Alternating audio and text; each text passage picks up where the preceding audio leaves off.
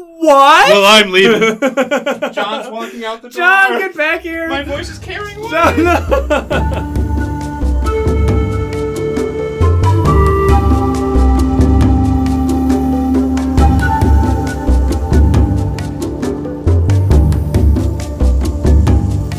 Welcome to the Kindred Spirit Podcast, a show all about the board game Spirit Island. Here we'll talk about analytics and strategies within the game, as well as a plethora of other topics that can be found within it. You know who I am and you know who he is. I want to get into it. Yeah, let's just go. Enough formalities.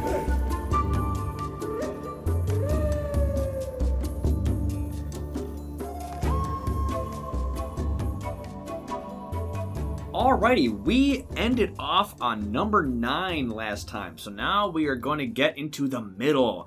This is the most murky. I have no idea have what no yours clue. are going to be, so this will be fun. Who I- started nine? It Uh, so it will be my ago. turn. Okay. It's it's my turn to go ahead and lead us off this time. cuckoo. So I have at number eight.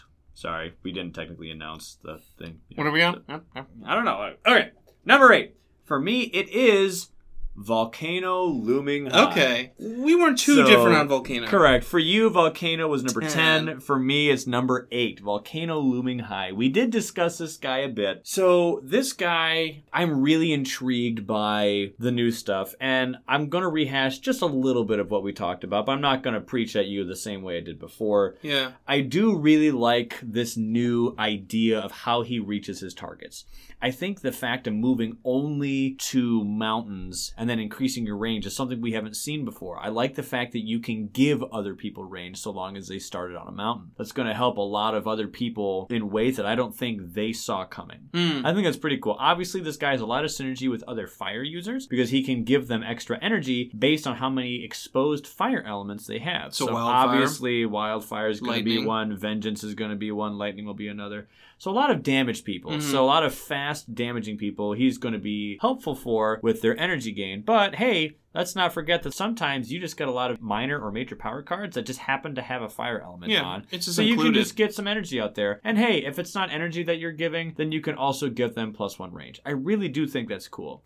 I love the fact that this guy has a card up his sleeve that he can just completely devastate. I think that's really cool. I think Explosive Eruption might be one of the coolest innate powers out there because to me, when I look at that, it reminds me of some of the lactic cheese that Serpent slumbering beneath the island can do with some of his. his Theoretically. Not this I have yet to see it. My point being, this is a really strong damaging ability. And there are many innates in the game from various characters that really got my attention, and this is one of them.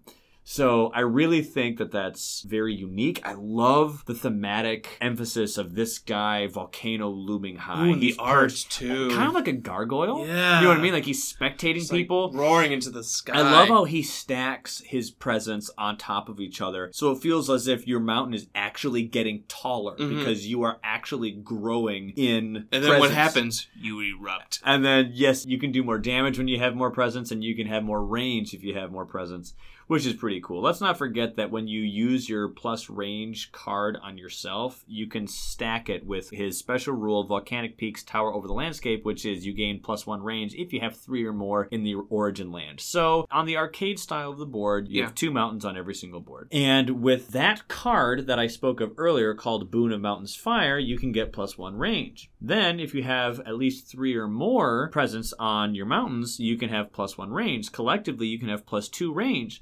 Plus 2 range is actually really decent. It kind of You're to cover it helps him because he's so stuck in mountains. so he can only reclaim once, so just with his standard action. So you're not going to be playing Boon of Mountain's Fire every time. So maybe every other two turns you're going to have range two. In my opinion, if you are on all the mountains and you have plus two, I think you can pretty much hit every land in the game. yeah, So I'm not really worried about the range. Yeah. not really. He can put a lot of blight out there, but we're getting a lot of characters out here in Jagged Earth that really like blight. In the base game, we only had one, which was Wildfire. Poor But sharp now we're getting Volcano Looming High, we're getting Stones Unyielding Defiance, and Vengeance as a Burning Plague as all people who love, like, and use Blight, Blight. as a function. And one of our thematic lists that I really want to try sometime is our Hellfire and Brimstone team, which is Volcano Looming High, Vengeance as a Burning Plague, Stone's Unyielding Defiance, and Heart of the Wildfire.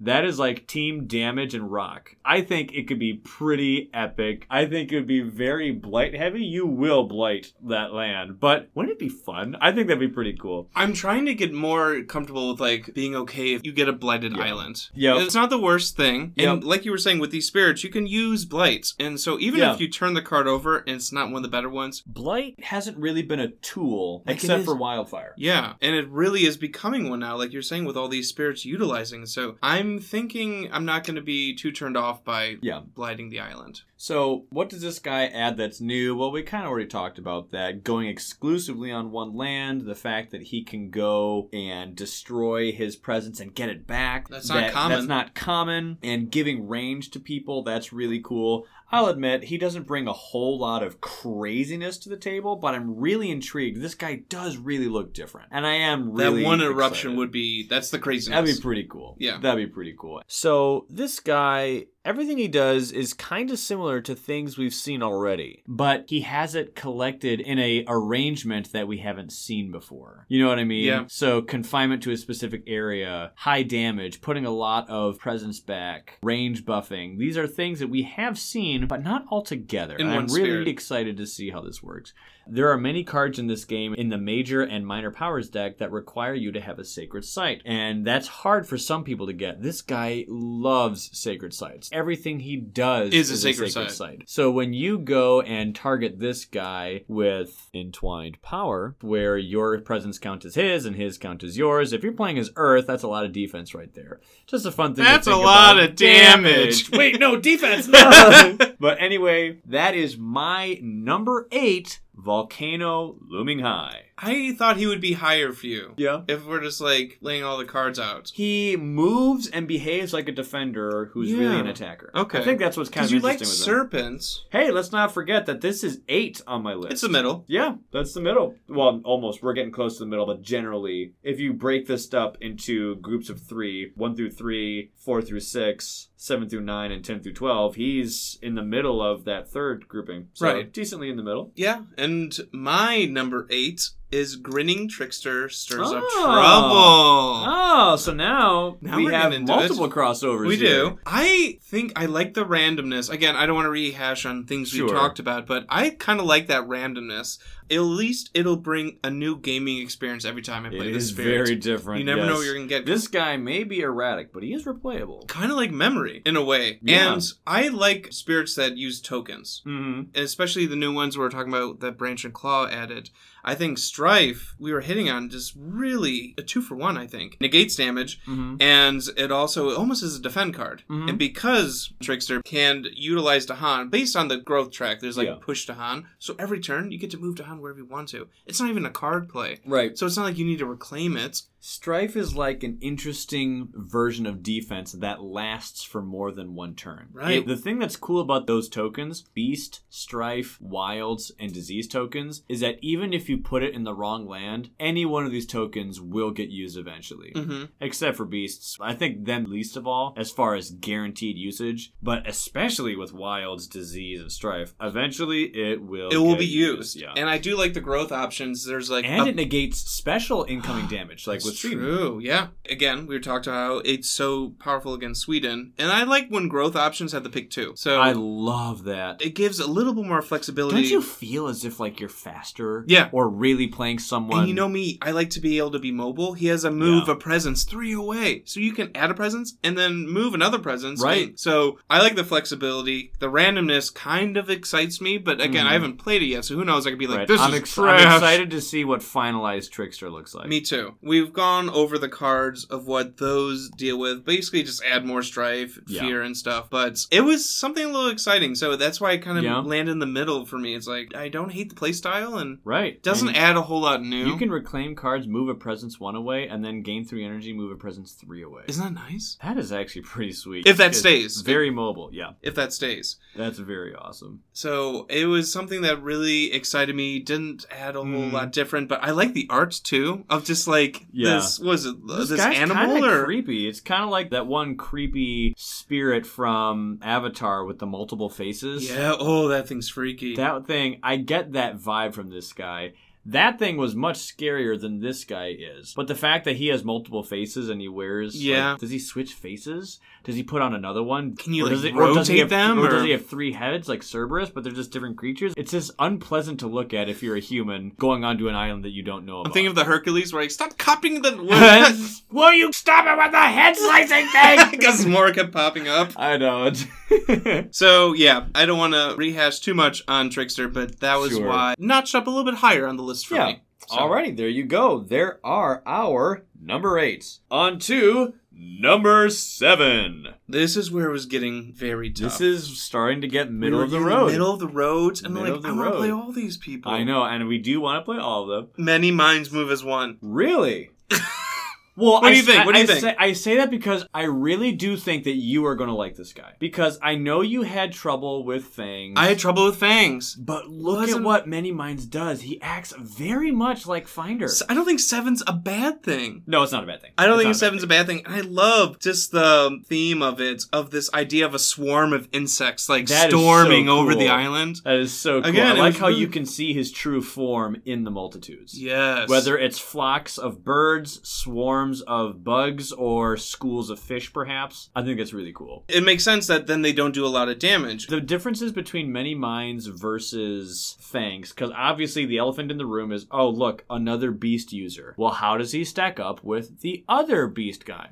Totally different. So many minds, this guy is more about defense and getting beasts and being quick. Spawning beasts, skipping bad guy actions, but not really a whole lot of damage. He can do a decent amount of fear. So he is faster than Fangs, but doesn't do as much damage as Fangs. yeah, so many starting Per- cards he has. This is the only other character besides Finder that does not have a starting hand of four. He has a starting hand of five. Which is when you need to reclaim, Mhm. it is so nice. When having I played bet. Finder, you I really could- can push can it. understand that, yeah. It's like I don't need to reclaim every other turn. Sure. Or something. Right. Especially if you start gaining minors and majors and stuff. Right. So What's really interesting to me is this is the first time we have anyone that can gather or push a token from lands two away mm. instead of just adjacent only. it makes sense like this herd is I know. So this guy is faster than Fangs. Yes. But as far as per beast token, not as effective. Fangs can do more damage and do more stuff with singular beast tokens than this guy does. I think this guy's ceiling is actually higher than Fangs. I think so too because but he- defense goes but a long he way. can do more, but he loses a lot more. You have to kill so many of your own beasts to do that, which is fine. When I look at many minds move as one, and I think of you, John, about playing this character, yeah. I really do think of him in terms of this is Fangs the way John would like him to be. Oh. This is basically what John's iteration of Fangs would be in order for John to like Fangs. Because I know that you do like Fangs' Maybe that's why mobility. Mine's a seven for me because I'm thinking of fangs. Yeah. And I'm looking at him here, and you can skip phases. You can gather up to so many people. Look how easily this guy can add beasts. And not just add beasts, but add a lot of them. More than one of them. For each beast, add a beast. Right, up to three, ever Up to multiplying three, swarm, that's which crazy. is insane. And this isn't even a finalized card. It could be better or worse than that. Who knows? But even just that alone, that is awesome. I think whenever you play many minds, you need to play with an event deck. yeah, I think so. you think so? I think there's a stat like 60% of the event cards use beast tokens. So there are a lot. A lot of them, in my experience, use strife and disease as well. Now, I'm really excited to see what new cards we get with this. What new fear Oh. cards, what new event cards, Yeah. what new major minor powers we're getting. Because we're getting like 35. that's another thing. A lot of It's the like 30 minor powers, 20 major powers. That's like. and a lot of the branch and claw utilize the tokens. They do. So I do want to talk about the art because whoever did this is incredible of making this face out of all these the flock I of love birds. that. I think At it's first I didn't understand it, but then I had to look back, Yeah, and like, "That's there it is. That's a face. This is another great thing about I this always game. thought that was so really much craft and Yeah. hard work goes into designing these spirits, Yep. and I totally love that about Many Mhm. Minds. So, and also fear generation, really high. I don't a lot like. of fear generation. Look at his beset and confound the invaders. Then a dreadful tide of scurrying flesh, you can just remove X amount of Yeah. people to skip that many actions and add a fear per guy that you do, plus one damage as well for each guy that's removed this way, which is really interesting, really cool. Your damage literally equates to how much beast you do. Mhm. But this guy to do three damage will have to pull three beasts. For Sharp Fangs to do three damage, he only needs to pull one, One beast. beast. So They're I different spirits. obviously, as far as pairings, I need to see a tag team combo of many minds and. I wonder if they're almost like they're each trying to pull beasts in opposite directions or something. Do you I think they'll think- butt heads at times? You once asked me this question, and my answer to you was something along the lines of I think it's going to go a lot smoother than you think because it's like firing a weapon that someone else uses the exact same ammunition for. So instead of being you're taking mine, it's oh look, I can share this guy. I can share him, you can share him. And beasts The guy- don't go away. So let me go to your board real quick and get you some beasts that you need. you come to mine really quick and do some damage without having to kill your beasts. Because Fangs can do consistent damage with beasts without having to kill them. This guy that I know of, as far as what he has naturally, cannot do damage with beasts without killing them. You're talking about mini mines. Many minds, yeah. Now, yes, he can probably find Tiger's Hunting or another card that does Sure. damage with Beast or something. But point being, when you're early in the game, you're probably going to want to save up and get your horde going. And on the other way, Well, you're using them for defense because if you look at the highest Oh, I tier know. of beset and I know, but guess what? Your defense is based on. Your beast bros. yeah. So your beast bros are both defense and damage. So you can only really do it for one, because if you use it for defense, you don't have much for damage. Right. And if you use it for damage, you don't have much for defense. Or unless you really spam them, then you might have enough for both few turns. My point being is that this guy and Fangs, their pros and cons are exactly perfect for yin yanging. Mm. One guy is I can do a lot with these guys safely, but I need to get them out there and quickly. The faster, the better. The other guy is I can do a lot of things and I need to build them up. And until then, I could really benefit from having clear lands to grow my people without having to waste them on defense or having to waste them on offense. Now, luckily, you don't have to kill your guys for defense. You don't. So you can use Dahan here to help you, perhaps. This guy does not do damage nearly as much as he does defense. And Fangs is the exact opposite. Fangs does damage, but he does not do defense. I like the fear potential where you can get up to five. Both fear. of them are very fear. Yeah. It makes not sense. not fear crazy, but they're both pretty scary guys. Five fear is a lot. That is a lot of fear. And in our games as Fangs, he may have been second or first place for fear generation Because it was as constant. a whole. Because it was constant. Because it's constant. That's really cool. And thing about mines, I like spirits with growth options where you can add two presents at one time. Yeah. Adds for quicker growth. You're Yeah. boom, boom, boom. You're like all of a sudden two, and then even the third option, add a presence and beast. I feel like other than reclaiming, you're always adding presents, which is you know me. I like fast growth. Yep. So this was not a slight. This list was so hard. Yeah, to make. it was hard to It make. really it was, was. It was fun and difficult. fun and difficult in all the right ways. difficult. But in all just the like, right ways. This yep. because I was going from. Did you start from the most you want to play or the least? How did you start the list? I started quick. with my most, then my least, and then the middle. That's Kind of like- Ryan. We did the same thing. Is that what you did too? Yeah. well, it feels if, like I said, the middle is the hardest part It was so to predict. It falls where they lie. I had my top three. I'm like, I know I want to play these. I know my constants, and everything else I basically put down. And how do I feel with this? I'm not okay with this. Okay, maybe seven could do- all like he could also have been five. So you know? do you think five through eight could be very Yes, these Yeah. was very. the reason that five is five isn't really as important as the reason why eight is eight. I think the middle is the middle for me. We just Yeah. had to number them. Yep, my one through three and my ten through twelve are more sure than everyone else than four through nine. Yeah. for me. Agree. But yeah. anyway, your turn. Anyway, so your seven was many minds move, as one. My seven is many minds move. Perfect Guys, crossover. I, I want to let everyone know we did not plan this out. We Nope. never talked about any of this. Nope. I also and I Wow. I'm not sure. I think How'd I- you keep it together? Nice job. you When didn't. you said many minds, I was like, hmm. yes, quite. So many minds. Now I get to talk about this guy. so I love Sharp Fangs. Sharp Fangs is somebody I really like. Many Minds Move as One is my number one character of the bottom six. Okay. He doesn't do a whole lot that's brand new. adding beasts, doing stuff with beasts. Mhm. Here, I put a bunch of tokens on the field that are very specific, and then I can simply do a lot of things with those tokens that I just spawned.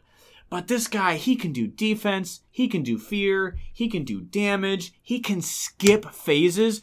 Guys, if you're not a veteran of the game, you will come to learn this, and if you are a veteran of the game, I think you will agree with this. You already know. The higher and higher the complexity and the higher and higher difficulty games you do, the better and better prevention is. Whether that is invader action prevention, this is damage prevention, anything that does prevention entirely. Because it's not about, oh, there's X damage coming in and I just lessened that damage coming in. You just got rid of all of it. And it is so critical on high difficulty games. In my opinion, if someone has invader action skipping capabilities, for me personally, that carries a lot of value into the Mm. high difficulty rounds. And this is somebody who can do it, but he can do it on any of the actions. If you can stop an England build, right. that's huge to prevent them from was it seven buildings in one land? Yeah. And when you get into the double build, like if you can stop them, But here's the thing though with a dreadful tide of scurrying flesh. It says that you can remove any number of beasts, and for each beast removed, you may skip the next action. You'd get one fear and you get one damage. Obviously, you're looking at the fear and the damage, but if you skip multiple actions in the same land, when it's late game and they're going to the same land twice, oh look, the invaders are going to jungles and they're going to coastal lands. Well, what if you had a coastal jungle? Hmm. that was both exploring and was I don't know, let's say it was exploring and it was building. Yeah. Well, you can remove two beasts and get both of them. Yes, I know that you can use Year of Perfect Stillness from Earth to also get both of that. there's also But a I'm major power that adds a bunch of fear. Yep, and Paralyzing Fright Yep. does that too. My point being, this card is very good. It's fast and it's free. Yes, it costs you beasts, but this is your go-to for doing fear, for doing damage, and you can skip stuff. That's really, really important. hitting the pause button. Now, here's the thing that's really important to know though. That is a card that is not a innate power. And look at his reclaim abilities. In his current state, and I'm looking right now at a beta version that is not finalized, he does not have a reclaim 1 on his tracks, Ugh. which means he can only do his damage once. This is what I meant when I talked to you about Fangs can do damage consistently. every turn. Because this guy can do damage, yes, but it's from a card. Look, none of his other cards do damage. Right. None of them. Now, of course, you're going to be using Dahan, perhaps, because you can use defense. And you don't well. want to get into a reclaim cycle where every Mhm. turn I need to keep reclaiming. Like sometimes you do with lightning. That's Yeah. not good. So, when we are talking about characters and people on this list that I haven't spoke of yet, even though John has, like for instance, Lure of Deep Wilderness has yet to be mentioned on my list. Yeah. There are things that when John talked about his that I haven't mentioned on mine because there are angles that I wanted to save for later. And just like this, when John talked about Many Minds Move as one, there were still things I didn't talk about until it was my turn. Only because there was something that really grabbed my eye and I didn't want to put words in his mouth or steal his show when he was talking about Sure, it. sure. One of those things that I really thought was interesting was connect the hive mind. It's the exact opposite of something that we saw Fangs can do. Fangs has an ability where he can replace one of his presents with beast tokens. Connect the Hive Mind says replace one of your beast tokens with your presence. This means that you can upgrade a lot faster here and there with this card, and it also means that cards that give you beasts here and there can also be where you can get your presents. I thought that was really interesting because it's the exact opposite of what Fangs can do. Yeah. Also, his third growth option, you hit on it just a little bit at the end. This is a guy who can add a presence and a beast as his growth. Furthermore, he can also gather three beasts into a land just as a growth option. From how far away? From up to range two. When he gathers people, they can travel over Mhm. two places. That's a lot. So I really think this is really cool because if you look at many minds and you look at sharp fangs, I think if these two are in perfect concert, you can have an unstoppable combination. Why? Each one of them has a strength and a weakness with how they use beasts.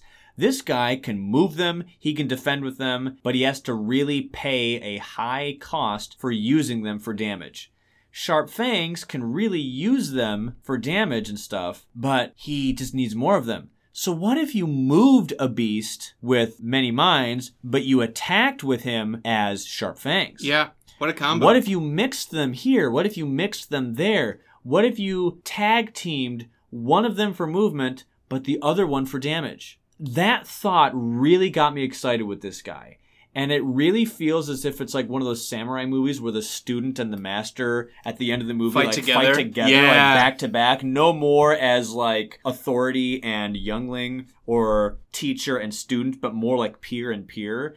And I think that these guys could like really have some fun synergies together. I know it may seem obvious, but I really think that the duality of these two could go together really well in exciting ways. And I really think that that could be really fun. I really think I can do well with this guy because Sharp Fangs I'm already really good with, or at least I have enough experience to say that I'm good with Sharp Fangs. And so it is not a surprise that this guy is someone who, yes, he doesn't bring a whole lot new to the table conceptually.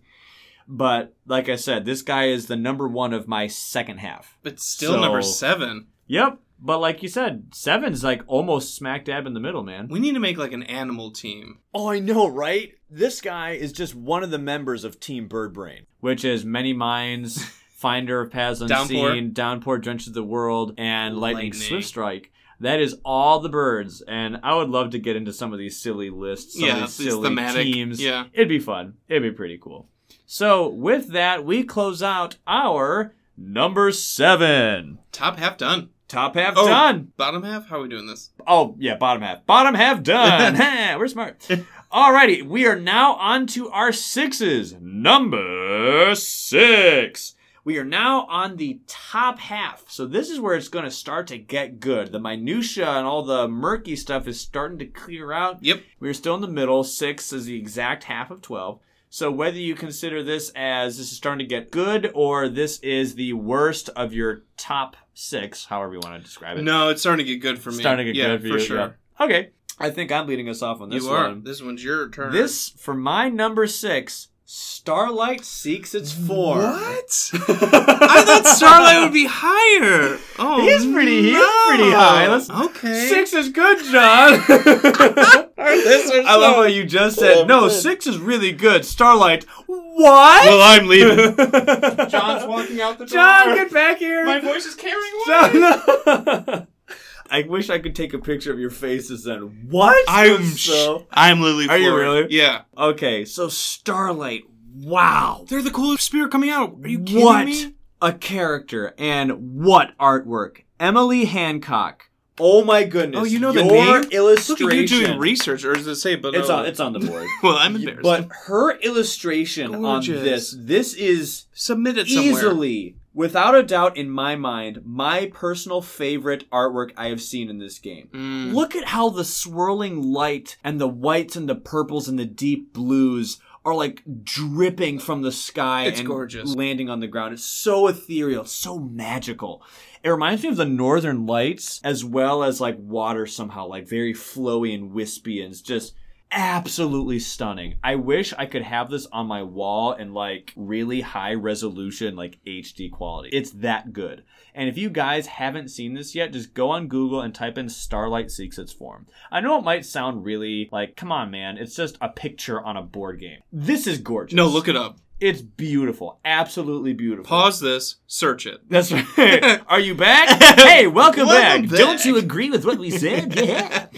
So Starlight seeks his form. What an incredible concept. I even had this idea of what could you do if you had to build your own spirit? That is what Starlight is. This is a spirit that is build your own. It is a custom spirit. Why? Because this is a star that fell onto Spirit Island. If you look at the lore for Starlight, it briefly talks about how maybe this is how some spirits came to be. Mm. That they fell to the earth, fell to the island, and due to like the magical essence of the island began to coalesce and bind themselves to the various elements that are on Spirit Island and then found their identity somehow and became a thing. Starlight Seeks Its Form is so unique because this is a character that has an innate power for literally all eight elements in the game. All eight elements. This guy has eight innates. It is insane. He has an innate for air, for earth, for fire, for water, for plant, for animal, for moon, and sun. We're not It is- kidding. it is ridiculous. So this means that you can go and play so many different kinds of cards throughout the game and trigger all sorts of these kind of abilities. I really feel as if the possibilities with this spirit are endless. I don't know if you'll ever trigger all eight in one game. Not at once. Mm, Hey, maybe that could be a challenge for you. Over time. Over time. Hey, Throughout the some- whole game? someone grabbed Power Storm and Elemental Boon. That's or true. Something. I don't know. Yeah. So what's cool about this guy, what's really unique, as far as someone that brings something new to the table, this guy might be the spirit that brings the most new Breaks to the the, game. table. That kind of just completely shatters the formula. So let's not forget though that this list is not the top 12 of people who break the formula. Because this guy does break the formula, but that doesn't mean the formula that he does is something I'm guaranteed It's who to you want to play. Right. So this guy, I feel as if you can have four human players playing Spirit Island, and all of you play Starlight Seeks Its Form and completely be different. And that's part of the thing that's so awesome. This guy has so many growth options. This spirit has three options that he can pick every single turn. And he starts with three, but he can unlock four additional ones. Furthermore, he has a choice of those additional four that I just talked about. Mhm. It's actually eight, but they are paired in groups of two. So for your first one that you get, you have to choose. Do you want the one on the left or do you want the one on the right? Whichever one you don't choose, the other one is locked for the rest of the game. So, as you go and grow up, you're going to have to go and figure out what you need in this game, what you want in this game, but you're not going to perfectly be able to arithmetically go and definitively figure out what you need in your game. You're going to have to grow up and bind yourself to strategies. Do you want to be mobile? He can do that. Do you want to be energy gain? You can do that. Do you want to be strong? You can do it. Do you want to be fast? You can do that. For instance, if you wanted to go and be very major power card user, like if I approached you, listener, I said, Hey, what do you want to be in this game? You said, I want to be someone that's really good on major powers. I'm like, okay, well, that means low card play, but very high energy gain, maybe some reclaim. Well, you can go and choose the various options that get you the most energy. Mhm. So option two gets you two energy. Option three gets you one, and option five gets you plus three energy. So if you did those ones, you can get plus two, plus you can get six energy right there. And you can go and if you fully upgraded yourself, Starlight Seeks Form could gain 10 energy in one turn. That is a lot. That's even more Is than that the most? Keeper. That's the most. Not as much as Serpent. Oh, yeah, Serp- Serpent Serpent can get 17. It's What? ridiculous. What? Because Serpent gets 12 naturally when Naturally. he's fully upgraded. That's what I'm and he can of. pick two Right. options, and his options can get him from 12 to 17 with his growth options. But 10 energy is nothing to sneeze at. But what if you didn't want to be a major power user? Maybe you wanted to be someone who is very mobile. Well, you can do growth option 3, 5, and 7. Haha, 357. All three of those move a presence. One for range 1, one for range 2, one for range 3. So you could be incredibly mobile. So maybe you're only gaining 4 energy that turn because that's what you upgraded. But you're Maybe- spreading out. but you can be so mobile. So you can be like bob and weave. You can be like float like a butterfly, sting like a bee. So what if you wanted to have a ton of card play? Well, you can go down and naturally you get three card play from your card play track. But you can go and there is one, two, three, there are four options for you to get additional card play. So what you can do is you can only have three of those in one turn at a time because your growth options you can only have three per turn. But if you played any one of those ones, you could have six card Six. play. Six card play, guys. That's nothing to sneeze at. The hypothetical situations that I just described were ones if you just covered extremes of those two strategies. Guys, what if you wanted to mix and match? What if you wanted to do a little bit of both? Maybe you have five card play and six energy gain. Mm. That's really solid. That's really nice. There's almost like no wrong choice There's to make. no wrong choice for this guy, which is It's both just how you want to play it. which is how you want to play it. So if you asked me, well, this guy can be played in such a variety of different ways. So how in the world would you pick one? Because you want to make sure that you do something that's fun and enjoyable, but you also want to be useful to the team. I would caution you from saying just do something, anything, and make it work. No, you gotta think it through. This is a game that requires you to think, and that's kind of the fun. That's half of the fun, I think, is figuring out what you need to do and then the enjoyment of executing your plan that you formulated in your head and doing it successfully. That's part of the satisfaction of this game. So if you asked me, how would I go and play this character? I would evaluate my team composition and I would evaluate the enemy we were going up against, perhaps. And what do we need? What are we lacking? What can we really use? We don't have a defender, Ryan. Let's go do defense. So, if you want defense, go the earth route. If you get earth elements, you can defend six. If you get three earth elements, you can defend six. Remember, guys, this spirit has eight innate powers for each of the elements, and it's really cool. The air element lets you manipulate explorers and towns, the earth element lets you defend six. The fire element allows you to get fear and damage. The water element lets you remove blight. The plant element is team buffing. It lets you choose a spirit and they gain a power card. The animal element lets you do damage with Dahan and push Dahan. The moon element allows you to gather explorers and Dahan, and the sun element gets you a lot of fear and it gets you a lot of reclaiming cards. So everything I just said, There's no can, bad You can mix and match. Uh, do you want to be a damaging mobile Dahan user? Well, if you do, I would say go the air, the animal, and the moon route if you want that. Sure. But what if you wanted to be a damage dealing defender? Okay, I would say water, I would say earth, and fire. I want to be a controller. You know me. I like to play control. If you want to be control, I would say Moon. Moon. I would definitely say I know you like Dahan. Yeah, I would say animal. animal and maybe earth. Yeah. Because oh look, animal and earth. Earth was defend and animal was damage with Dahan. Dahan and defense go great together. So I hope you guys can see now just how ridiculously flexible this guy Well, that's is. why I'm surprised. That is why six. that is why he is dead middle of the road. That makes no because sense. the reason why he is so great is the exact reason why he isn't. Hmm. Because let's not forget the big elephant in the room. Actually executing your plan. Look at this guy's board. Is this intimidating or what? this is ridiculous. If you thought Finder was intimidating, This is crazy, guys. I'm not saying you can't do this, but I can see someone just fizzling out with so much. so much was being thrown at them. So much was okay. If you thought this game was analysis paralysis enough with what you can do with what your guy can do, what happens if you don't even know what your guy can do because you choose what you can? I can't. I want to see some of those reviewers review Jagged Earth. Right. so this guy, I think, might honestly have one of the highest ceilings of value. I can see someone saying that the learning curve for this guy is also very high. I think once you get to know this guy, you can really start to get that flexibility and negate some of the negatives that I just said.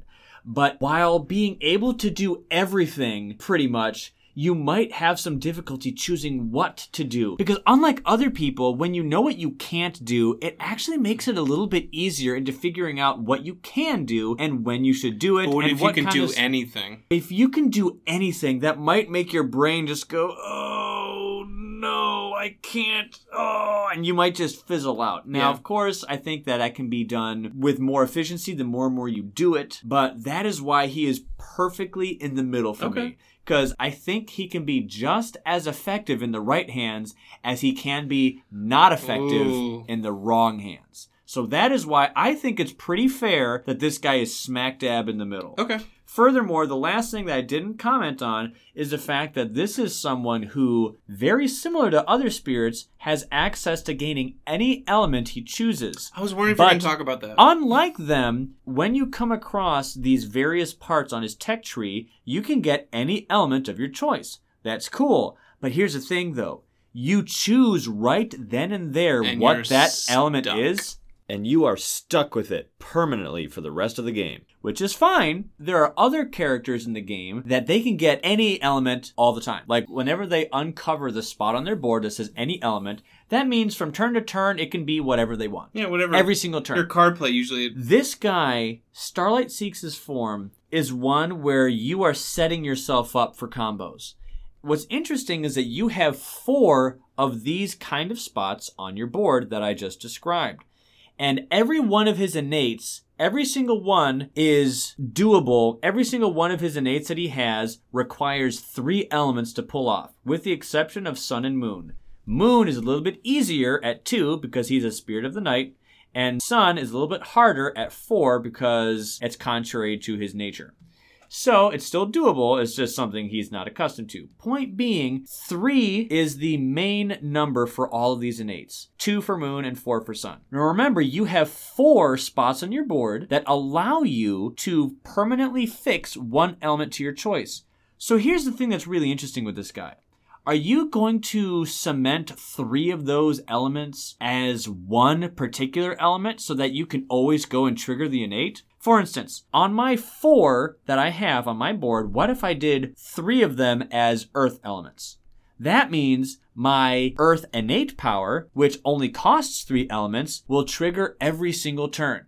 Would you rather take one ability that is happening all the time? Or maybe will you split that up? And with your four spots, maybe you'll do two of them for two elements each, which means that you will need a card to still go and trigger those innates, but it's really easy. You only need one. Right. So this guy is definitely dependent on the cards that he gets, the elements that he chooses. You start off with unlimited options, and then you kind of pigeonhole yourself. right, and all of his starting cards are Moon. are moon. Every single That's one of it. them. And their nature is for you to forget them because this guy is binding himself to a strategy. So I am really excited to see what those strategies look like. I'm really excited to just get into this guy, to see what he can do.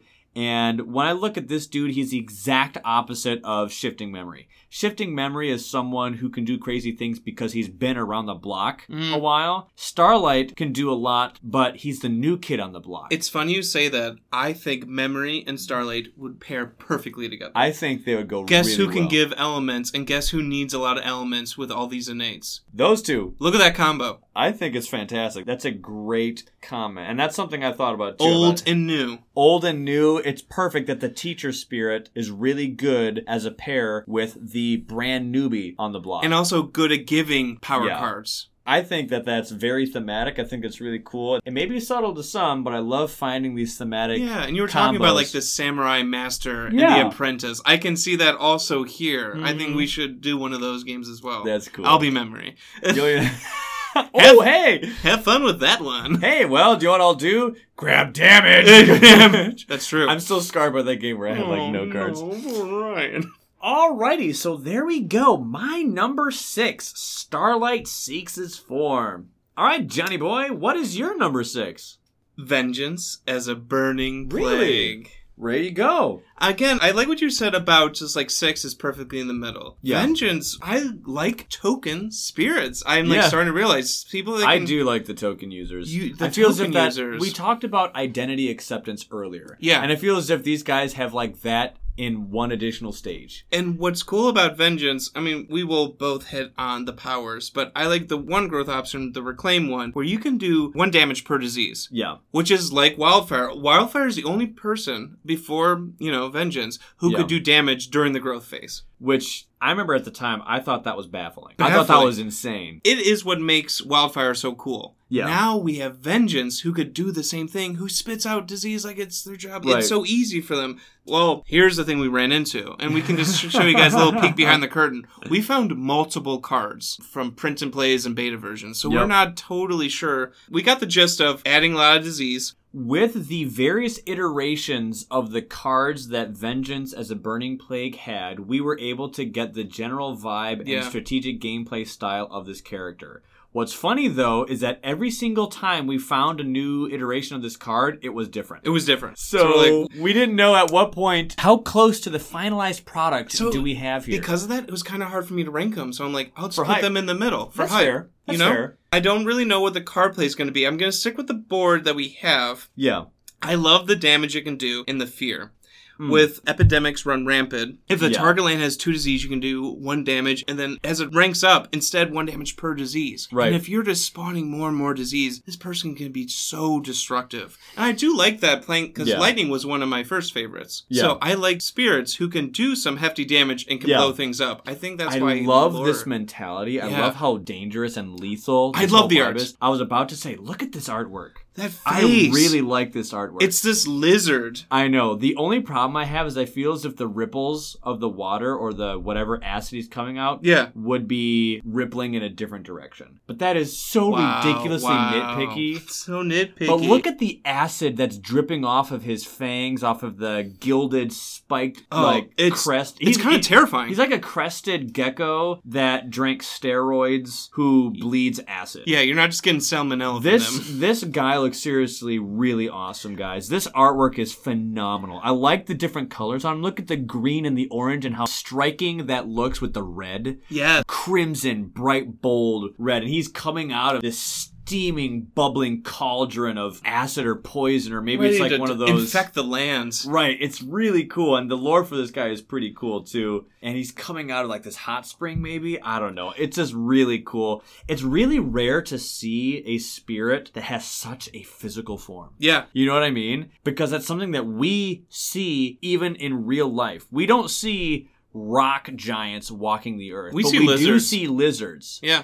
And so something is cool about having something tangible like that. I was kind of surprised at how much I enjoyed that. But you are correct. I love this artwork. The and I can't wait to see what the finalized artwork looks like on his cards. I don't know if you remember this. You first asked me what was my impressions of Spirit Island, and I talked about choices. Yes. This spirit has a ton of choices. Well, He does. One of the special rules: slowly unfolding plague. When disease would prevent a build on a board with your presence, you can let the build happen, Yep. removing no disease, but you generate fear instead. One of the coolest things about these token users, one of the reasons why I love them, I Yeah. know that you were talking about how you really like these token users, and I do as well. I do. really do like these token users for a lot of reasons. I briefly talked about the identity acceptance. And what I meant by that was just, well, there's just yet additional things where, yes, other people can use them, but I can really use this thing.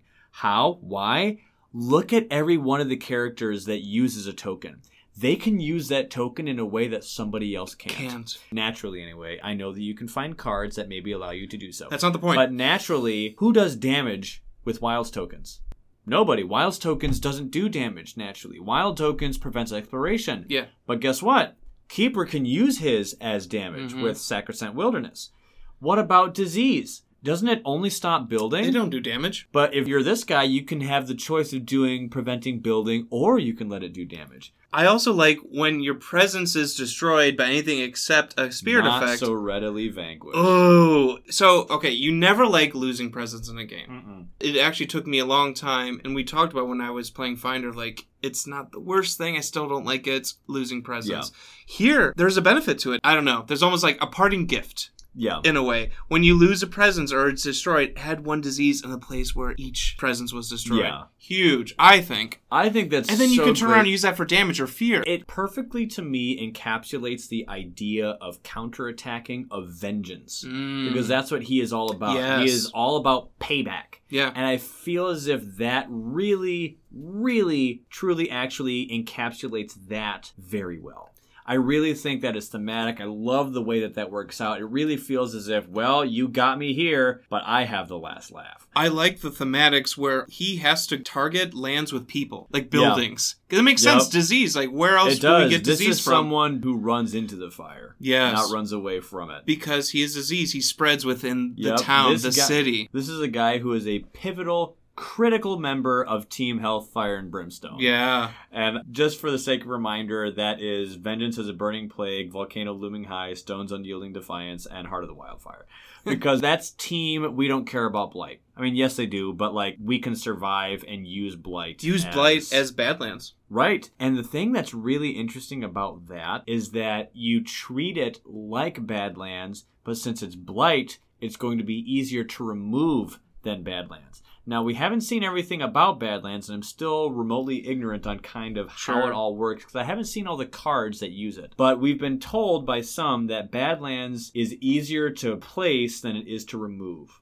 So this guy uses Blight as if it was Badlands. So you get the effect of Badlands, but it's still a Blight. So any card that removes a Blight can get rid of it, and thus can get rid of a Badlands. Not that it's a true Badlands, but what I mean by that is you can get the effect of Badlands, but you can get the ease of removal of blight. Yeah. So The that one means thing- you can kind of have your cake and eat it too. I kind of wanted to put Vengeance higher. The artwork's so cool, and Yeah. the gameplay I think is going to be so fun. Yeah. There's damage to Dahan, one of his innates does. Yeah. And that kind of is like, ooh, I like Dahan. I like utilizing them. I like building Yeah. an army. That's one of the things that like, kind of held it back. Where you know, Vengeance as a burning plague is just doing damage to everyone.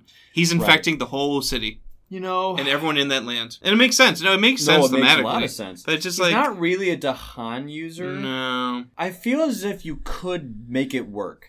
I feel as if you can make it work if you tone down the damage aspect on it. I feel as if this guy could be an aggressive disease guy or a more passively defensive disease guy. okay.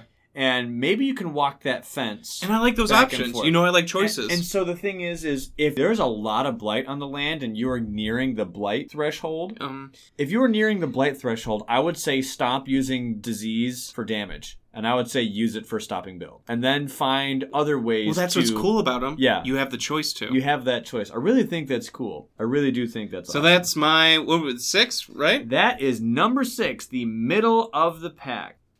Alrighty, now we are getting into the top five. We're getting close. So this is starting to get pretty intense. I really am kind of shocked and whelmed by how much I'm enjoying this reveal of what you have on Each your one. list. It's really ex- cool. I'm really excited to see what your next one is. I'm kind of impressed. I'm kind of surprised at how excited I am to see what your next one is and see what your next I've been is. surprised with every one of yours actually. Yeah, it's really cool. Anyway, so number five. For me, What do you got? Fractured Days split the sky. Really?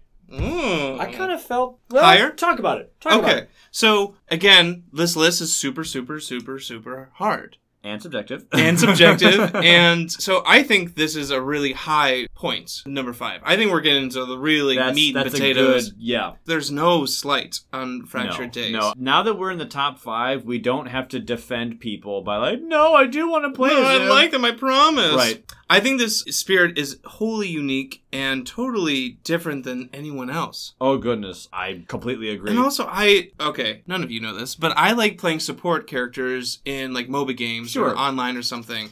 Sure. In Overwatch, I'll play a healer or something to that Mhm. effect. So when I saw Fractured Day Split the Sky, I kind of saw bits of that. yeah. So I couldn't find any cards. I don't know if you could. Nope. On the I, spirits. There are yet two characters that I have only the boards. Okay. That is it. Those characters are Shroud of Silent Mist and Fractured Day Split the Sky. Which is interesting. We don't have those player cards, and they aren't mentioned yet in our list. I was gonna say neither of those have been. I mean, they just got mentioned for me, but- right, but right now is the first time we've gone through. And that's what? how unique and cool, at Yeah. least Fractured Okay. Days. This guy is also in the top three for artwork. Oh, guys, An look eclipse? at this dude. Is this an eclipse? Is this spirit the spirit of eclipse? Guys, this dude looks like the sky is a mirror that is splintering and shattering into many fragments as all of these different realities combine and coalesce in one intersection and are shattering, splintering fragments of possibility into existence. This artwork looks like glass. It looks like the sky is Shattered. is shattering and space the infinite space is behind it and It looks is- so cool. it's so cool go ahead and google fractured days split the sky okay here's your homework guys look at the artwork for starlight seeks his form vengeance as a burning plague and fractured days split the sky it really is good. I don't know who did the artwork for those last two that I just mentioned, but they deserve a commendation. Mhm. To me, this one really sticks out just on artwork alone. Even before I knew what this guy could do, I saw this and I was just Grabs your attention Whoa! Yeah. What in the world is this? And introduces on. time as something Right. to spend. A time What does that mean? So I'm, I'm trying to think of like it's got to use the card somehow because Right. in It the special rules, so high and lofty. when you gain one time, put one of your presents here from your track. Right, but even on the onset, we had a fire guy, we had a water guy, we had a plant dude, we had a Mhm. beast guy, we had a tree guy. What else could there be? What else could there be? Time? Whoa. Whoa. So how that's Like, utilized, obviously we don't know all the powers, but I love this where you can go through the discard deck. that is of the major so and cool. minor I remember power. when I brought that up to you and you were like, "Whoa, It was something minute." never heard of. And we were discussing this, but if say something's happening next turn that you Yeah. know we need defense or we need destruction here, we need Yeah. to push something, use your growth, go through the discard deck and That find it. easily for me in my opinion and i'm saying this with the understanding that i have not seen his cards but looking at his board that might be one of the coolest things i've ever seen Yes. when you grab a new card You grab it from the discard pile. it's your going back in time. Time. It makes so much sense. it makes so much sense but mechanically how useful that is guys is the discard pile is something you know what's in there Someone passed up something. Oh, I really like that card. Oh, I really like It didn't have card." my elements, It's guys. not- it's not as random. yeah. And here's the thing look at what this guy does. He discards cards from that deck all the time. All the time. Days that never were. After you gain a power card from the minor or major power deck, discard the top three cards of that deck. Which means you are cycling these Much decks quicker. Much quicker. That alone means that this guy can be very team Buffy. This guy looks like he's one of the best team helpers out there. With the version I have on my screen here, it does not show the summary of his powers, but I am guessing that his utility is quite high. I think so. I'm oh, guessing it will be. Because we haven't even talked about the mini lightning's boon that he has. Oh, I know. So anyway, back to my point. Even just with days that never were, this guy is very team buffing helpful. Yeah. Why? Because what if you found someone's ultimate in the deck? And really quick, I'm going to come in here and describe a term I just used. I just used the term someone's ultimate. Yes, in this game, you can get new major powers, and these major powers have elemental thresholds. When I say the term a character's ultimate, what I'm describing is a major power that is right in line with a specific character's elements. Mhm. Now, sometimes you can tell that a card was totally meant for somebody. No, it is not exclusive to that character. Anyone can find this card and anyone can use it, and perhaps anyone can go and hit its elemental thresholds. But when you look at Cleansing Floods, well, the artwork has River on it. Yeah. And look at the elements. They're elements that River definitely would have. So when I saw this, I noticed that to me there was a theme that spirits in this game had ultimates in the major power deck. And they had other cards that really basically could have been in their starting hand and it would have made perfect sense. Right. The elements work exactly, not a single one wasted for them. Right up their alley. So, just dear listeners, from here on out, when you hear me say the term ultimate, there are a slew of cards that I deem as a character's ultimate. The Jungle Hungers and Entwined Power, to me, I consider as Green's ultimate. Are they literally? No. Ultimates is not something that is said so under such verbiage in the rulebook. But what I mean by that is Jungle Hungers uses Moon. and plant, Mhm. which is what he uses. Green also uses water. So the reason why I believe those to be his ultimates is because each of those by themselves represents one side that Rampant Green represents. He has a helpful supporting version of himself, which would be the one that includes water with plant. Nice. So Jungle Hungers uses the moon and plant side of Rampant Green, whereas Entwined Power uses the water and plant version of that guy, and it makes sense to me. So Tsunami, you know, that's an ocean card. Talons of Lightning, Oh. boy, I Hmm. wonder who that is. it's in the name. Sweep into the sea, boy, that's an ocean card. You guys get the idea. Volcanic eruption, huh? I wonder who that could be for. Pillar of living flame, huh? Pretty sure that's wildfire. Paralyzing Fright? Oh, I don't know. Nightmare is literally on the card. Yeah. Infinite Vitality, Indomitable Claim. You know, these ones are a little bit more obscure, but to me, that's Earth. So, you guys get what I'm saying. Dissolve the bonds of kinship? That's totally Trickster. you know, Blazing Renewal? That is totally Wildfire. My point being is No, it's I'll right. get I'll get off my thing 'cause I interrupted you when you said, "Hey, when we discard cards, I found someone's ultimate in the deck." Really, man? Oh, I, I can't get it now because it's in the discard pile.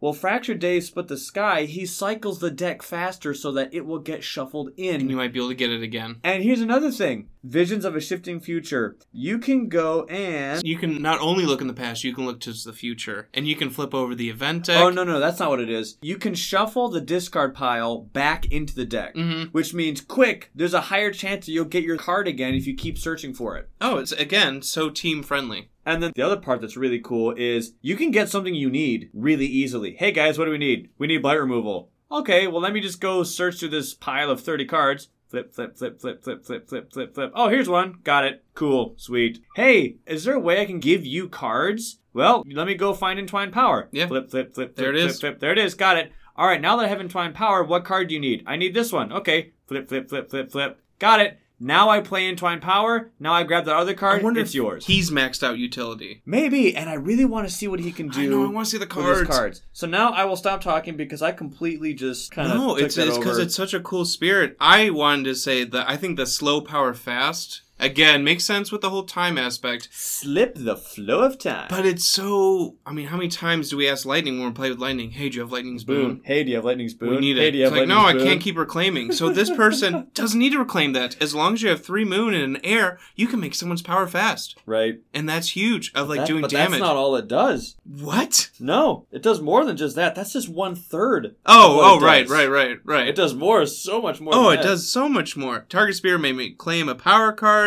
from the discard or played cards, and then the top thing, target spirit may place an additional power card by paying its cost. And powers that get repeated are incredibly useful. Mm. Seriously. Anytime you make a spirit stronger, it helps out the game. And Yep. the more card plays, the better. And I like visions of shifting future where you I can look the- into I the love future. The names of all of these abilities. Yeah. Seriously, for so many characters. And it makes They're sense. So cool. You get to look into the invader deck and the event deck and be like, guys, this is what's happening. But fragments of shattered time, days that never were. Yeah. Slip the flow of time, visions of a shifting this guy was really cool to me. This guy was seriously super and I awesome. can't wait to know the cards. Yeah. I'm sure they Oh, they all make wait. sense. I'm sure. Yep, I cannot wait. But yeah, that's my number five. Alrighty, so now we are on to my number five. Fractured Days Split the No! Sky. Are you serious? Are you just doing that? serious. I am dead serious. The re- one of the reasons why I went on such a big tangent was because this is also Okay. my number five. Yeah. So this guy, oh my goodness. So Let's cool. start the whole conversation over. No, No. The reason that he talked about and I talked about are all the same. Seriously, we were warned that this guy doesn't touch the surface of Spirit Island very often. But I'm so interested to see how his manipulations of the decks and how he can go and assist others in crazy ways. Maybe he's not doing a whole lot himself, but he's empowering and enabling other people so much that it might just break even. mm-hmm. Heck, it might even make it OP. Yeah. Maybe not OP, but like it's so strong that it stands for itself as a valid member of the team. Other things that this guy brings to the table, we've seen people that can look at the fear deck before. We've seen Shifting Memory can do it, and we've seen that Nightmare can do it. This guy can look at some cards that are upcoming, but he can look at the event deck or the invader deck Huge. which is really interesting. Now, how it works is that he looks at the top card of either of these two decks, and then you replace it, and then shuffle the top two of that deck. So, you don't know exactly which one it is, you know what one of them is. This is his Visions of a Shifting Future innate power. The second level is instead of replacing and shuffling the top two, like I just described, you may put the card you looked at at the bottom of the deck. So that means that even if you don't know what the other one is, the one that you saw, you can be like, nope, don't want that one. if Especially- we find that farming card, Especially if it's an event that we hate. if the farmers seek the Dahan for eight or whatever, just nope. You know how much we hate that. It could be game saving. So it could be that could be clutch. What does this guy bring new to the table? Oh, I don't know. Literally everything he does. Right. Like he has an additional resource. The only other character we've seen with an additional resource like that is Serpent, with Mhm. the limitation he has on his presence that he can put on the board, and he has to absorb people. This guy, he has time, and each presence on this ability represents one time. So his presence represent a time for the purposes of his board, and there are instructions for your cards. Many of his powers require time as an additional cost. So whenever you would gain a time, you put one of your presents on his board from your presence track. And when you spend time, you return it to a track. Mm. And if you don't have any free spaces, destroy it. This means this guy accesses his tech trees in different spots. And to uphold the time space continuum, he has to put it back. Or at least that's the feeling I get when I see this guy. So obviously, you are going to cover up a low numbered card, Right. a, no, a low numbered space. But what a unique thing. We've never seen somebody Interact with their card play track and energy tracks like this before. he can cheat count and go through time and access his tech tree at a different spot, and then he has to repair that continuum by putting it back. This is someone who can go through the discard pile and shuffle the discards back into the decks. This is somebody who can go and look at the invader decks or the event decks. Nobody can do that. And on top of that, this is someone who can go and makes a slow power fast. This is someone who can make other players reclaim their power cards, and he can make other people repeat Play. power cards. Yeah. Those last three things are things that we've seen before, but the other things were something we've never seen before. And that is just so awesome. What's really cool is that each one of his growth options, he has three, or at least the version of Fractured Days that I'm looking at right now in this unfinalized version has three growth options, and each one of them has an element to it. One has air, one has moon, and one has sun. And what's really interesting is that all of his innates have those three, which means that you can figure out what you're going to do and how you can be helpful to your team Based on the by growth. which growth option you picked. And so it's like as time goes by, you can be each one of those. You can be the moon, you can be the sun, you can be the air. This guy is very cosmic. When I was looking at all of these spirits for Jagged Earth, I was thinking of all these cool team combinations that we can have. Right. And I thought of one called Team Cosmic. And Team Cosmic would probably be Fractured Days, Finder Paths Unseen, and Starlight. It's a team of three individuals. Okay. And the reason why I have Finder there is because he has Portals. portals that can teleport. And that's pretty cosmic, I think. So Team Cosmic is a team of three with Fractured Days, Starlight, and Finder, in my opinion. Or if you want to do Fractured Days and Starlight, that's like Team Space exclusively. Boy, that might be a tough game. Because, like I said, I don't know how this guy is going to deal with other cards. He has three card play and four energy. That's kind of on the lower end. It guys. is. But look at how you are affecting the board in the method and venue of helping your friends. You don't necessarily act on the board a whole lot. You act by enabling your friends to do their job better, and in that way, you are doing something on the board. Not that you did it, but you are acting through your friend because they are doing more because of you. So that is really awesome. And we don't have a whole lot of utility characters. We only have one with Serpent, and now we're getting two extras one in the form of shifting memory, and two here in Fractured Days. Was Now- it hard for you not to put Fractured Days higher? Because that was a struggle for me. These two, I feel as if of all the people, these probably Are the two most interchangeable ones on my list. Because you'll notice for me, Fractured Days and Starlight were both five and six. Yeah. So they could have been pretty interchangeable. But I like the way that both of us used our number six spot. I feel as if we both used it very fairly. Mhm. I used mine as Starlight because since he's the most flexible, his capacity for success and failure are just as likely. For you, you said that you put Vengeance in the middle because he can be as offensive as he can be defensive. Right. And so this guy can go both of those extremes, he can kind of get access to, which is really cool. I really feel as if that was pretty thematic on our part. I think that's pretty cool. So, what made him higher? Well, the fairness of keeping Starlight perfectly in the middle made sense to me. Okay. And Fractured Days is someone who brings just as many new things to the table without the open ended What do I do? Confusion. as Starlight. Since he actually is a non flexible spirit, when I mean that, like, Starlight can be anything, since he's an actual spirit with a specific gameplay style, that's not someone who I have to worry about the consistency issue. And I briefly spoke last episode about the consistency issue with me. Yeah. So this guy just barely edged out, barely edged out Starlight. And like we said, with all the clarifications, when we actually get to play this guy and play all these people, Oh, we're gonna love it. Shifting memory could be my favorite. Who mm, Who- knows? who knows? I doubt it, but I think Topping up. Don't worry, shifting memory. I think you're cool. We love just- you. I wonder what board presence will be like for fractured days Yeah. because you kind of want to use your energy. They made comments saying that this guy may have the least board presence of all the spirits. Like it might not even look like you're on the board. That's so different to how the game it's is so played. different, and it also worries me because if you are completely wiped from the board, isn't that a lose condition? You know, like- it is a lose condition. so You gotta have some presence on the board, but you want to have your time. right. You need to to, have your spend. time. Just hey. Yeah. So really quick, I'm curious, where does he start? Put three on your starting board, one in the highest numbered land with one Dahan, and two in the highest numbered land without Dahan. Then discard the top three cards of the minor major power deck. So he actually starts with three. That's actually a lot. It is. So ironically, this guy starts off with more than most people get as far as starting. That's interesting.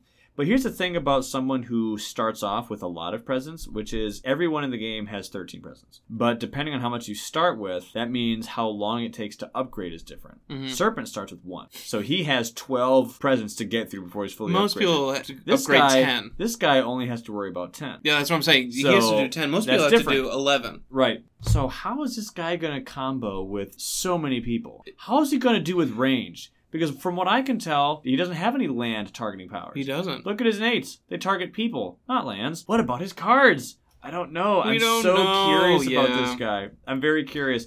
In the same way that Starlight, That's he what also only had- kept him from being higher for me. Right. I it's don't still know the the cards. mystery. Still a yep, mystery. and I completely agree with that. He, if I had the cards, I might be able to go and figure out exactly yeah. where this guy would fit on my list better. But just for instance, Starlight only has a single card that's a land targeting power. And all of his land targeting stuff pretty much comes from his innates. But it's within Starlight's gameplay style to find a new strategy and find new cards and then base your strategy off of what you found. hmm So, all right, we really went late on this one, but that's totally fine. I really enjoyed going through these lists, and so we are now done with five, which means our top four remain. we have our bronze, silver, gold, and platinum. So this is going to be super exciting. Honestly, one of the cool things about this list, there are fun things to discover at every point. Who's the caboose? Who's the end? What happened to the Who's middle? left? Who's, you know, so Do you want to go who's left for us? uh, I'll let other people use the process of elimination. They'll figure it out. Because then I'm going to start getting in my head, and I still want as much of this to be a mystery as possible. Gotcha. So until next time, guys, I really hope you enjoyed this episode because me listening to John here, even on the other side of this table, I felt like I can be listening in as an audience member, and I was intrigued just to hear what his was. Back at you. It's been And so, fun. this is really cool. I love this kind of discussion, and this is what I crave for when I look for Spirit Island content online that I don't find anywhere else. So I hope you guys have enjoyed this too. I love y'all. Stay healthy out there. Play more games. Play Spirit Island. Let me know how it was, and stay active in the comments. See you guys. So bye.